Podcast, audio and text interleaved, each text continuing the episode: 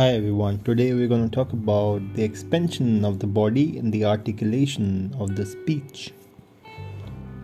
Life is expansion, moving, extending. Many musicians they develop relaxation through the Alexander technique. In the Alexander technique, we lengthen the spine, we release and widen the shoulders, we broaden the back Think of expanding in all directions when you stand and speak. Imagine the crown of your head moving towards the ceiling, your back widening and lengthening, and your shoulders moving towards the walls. Feel how this expansion allows space for you to breathe and express yourself more fully. In order to experience the powerful connection between the movement and the speech, Try moving and speaking. Give yourself lots of space. Walk around with purpose, confidence. Raise your arms. Breathe in, breathe out. Sweep it across your body as you breathe out. As if you were introducing an act in the theater. Make your gesture smooth and theatrical. As you walk around more, make an expansive gesture on the other side. Continue gesturing in this way for a while and eventually begin speaking while you make your large gestures. Say a couple of lines, some sweeping verses like the opening lines of William Wordsworth, composed upon Westminster Bridge. Say it like this Earth has not anything to show more fair. Dull would he be of soul who could pass by. A sight so touching in its majesty.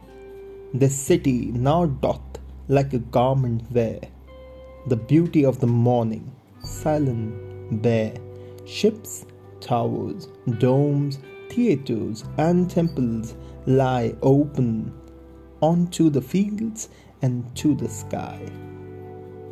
Speak expansively with one sweeping gesture per. Feel how the movement and the gestures free the sound and give it a rhythm and energy. Freedom and speech together, winning combination. Now let's talk about articulation. When you speak, you want people to understand you easily, which is called the comprehension fluency. How you do that is the principal focus of this episode. Speaking isn't just a physical activity, it involves your brain, it involves your emotions. Voice work, we have already talked. Breathing, extremely important. Release the tension. Requires you to develop your physical ability to articulate the words in the most economical way. Turn your thoughts into effective communication. When you articulate or enunciate, your words, people are able to hear every part, every part of the emotion that you're feeling while you're articulating that word, that sound. If you want to be clear, start with a free open sound. Enjoy a feeling of effortlessness. Note that making yourself understood has nothing to do with your accent, your education level or class. It starts with wanting to be understood. You need to have an intention and desire. If you're half, hoping nobody is listening because you're not sure whether you're talking sense, then you certainly won't be clear. So, having the right thought is extremely important. In the following sections, I'll give you a lot of articulation techniques that you can use. Let's start with forming the words. The actual word shaping is just your lips closing, opening in different ways various bits of your tongue hitting parts of the mouth, including your upper gums, the roof of your mouth, the back of your hard palate, and that's it. If your face is active when you speak, you're halfway towards speaking clearly. If your face is usually an impassive mask, you need to get it moving. Warming up your facial muscles is the first step. So, next time you listen to an announcer or commenter on the television Switch the sound down for a few moments.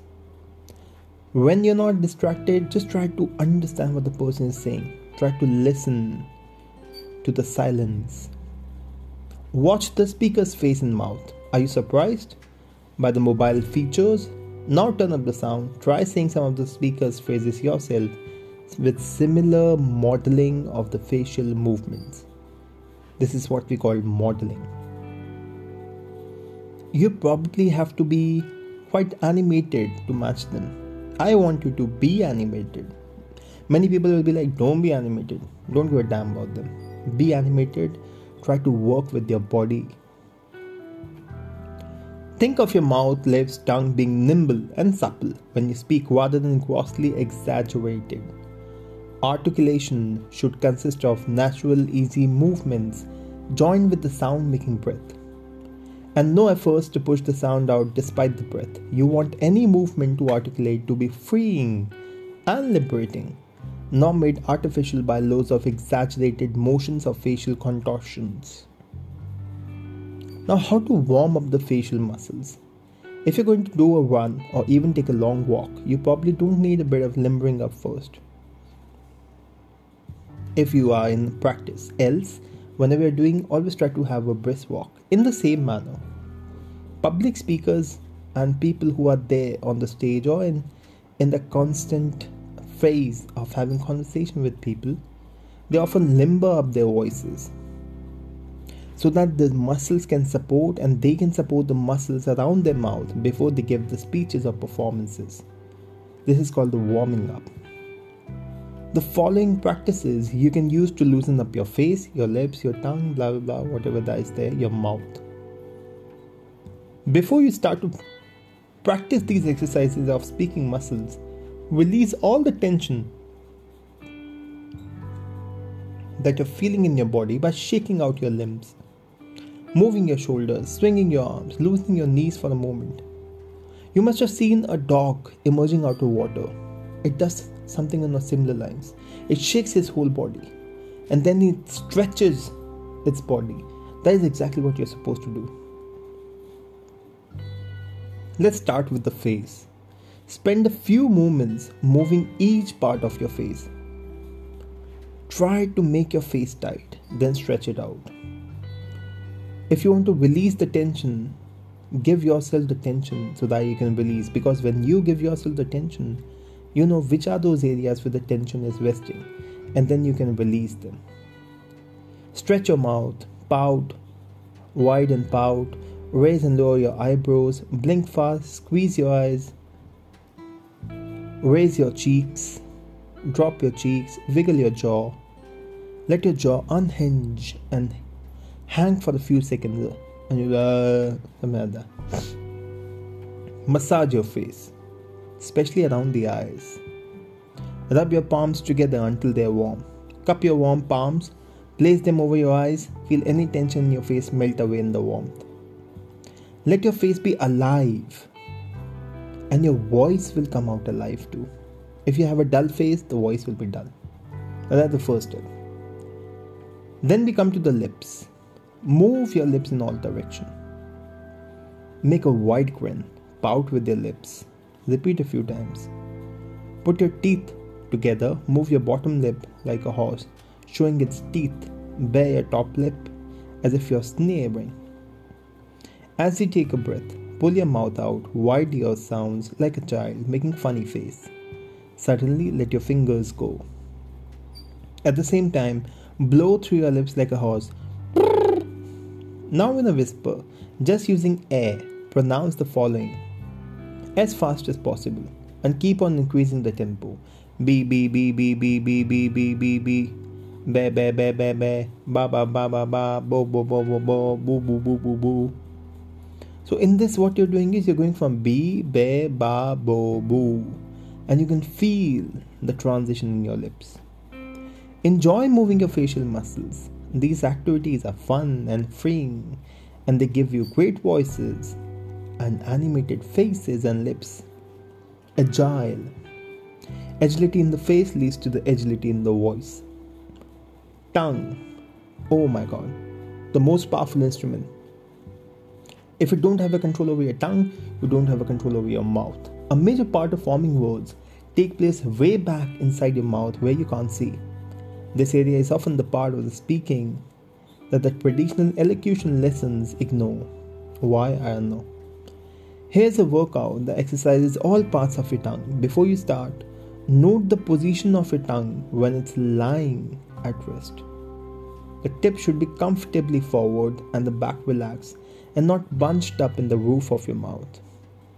Yesterday, there was one of my students who was having a problem with the d and the d sound. In the d sound, the tongue goes a bit back, touching the post alveolar area. However, in the the sound, it goes forward, touching the back of the front teeth. So, just by the positioning of the tongue, the sound changes. With your mouth closed, move your tongue inside your mouth to touch one side and then the other. Stick out your tongue, shake it side to side, down, round, and circle. Pretend you're a cat that just received a saucer of milk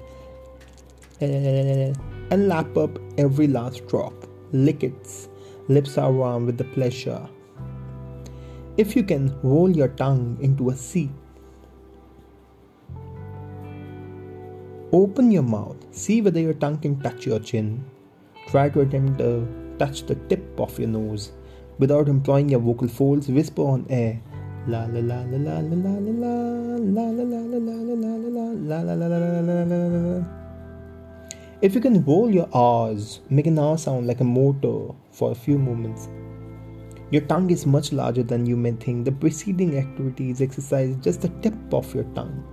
In order to exercise the middle of your tongue, put the tip of your tongue on your bottom teeth, keep it there, roll the tongue back and forth, out of the mouth and in again. Become aware of the tongue further back as it gets involved in the movement. Don't forget about the back of your tongue and the soft palate. Open your mouth wide, relax your lips while your mouth stays open. Whisper the sound ka ka ka ka ka using the voice ga ga ga ga. The sound here is like the end of the word song. Mm, mm, mm, Encourage yourself to do a great round yawn. Then, with the feeling of opening into a yawn, gently whisper ka ka ka ka ka on an in breath. The opening to your throat feels wide open. A well behaved tongue is going to be tremendously helpful in speaking well. If your tongue pulls back while speaking, listen to this very carefully.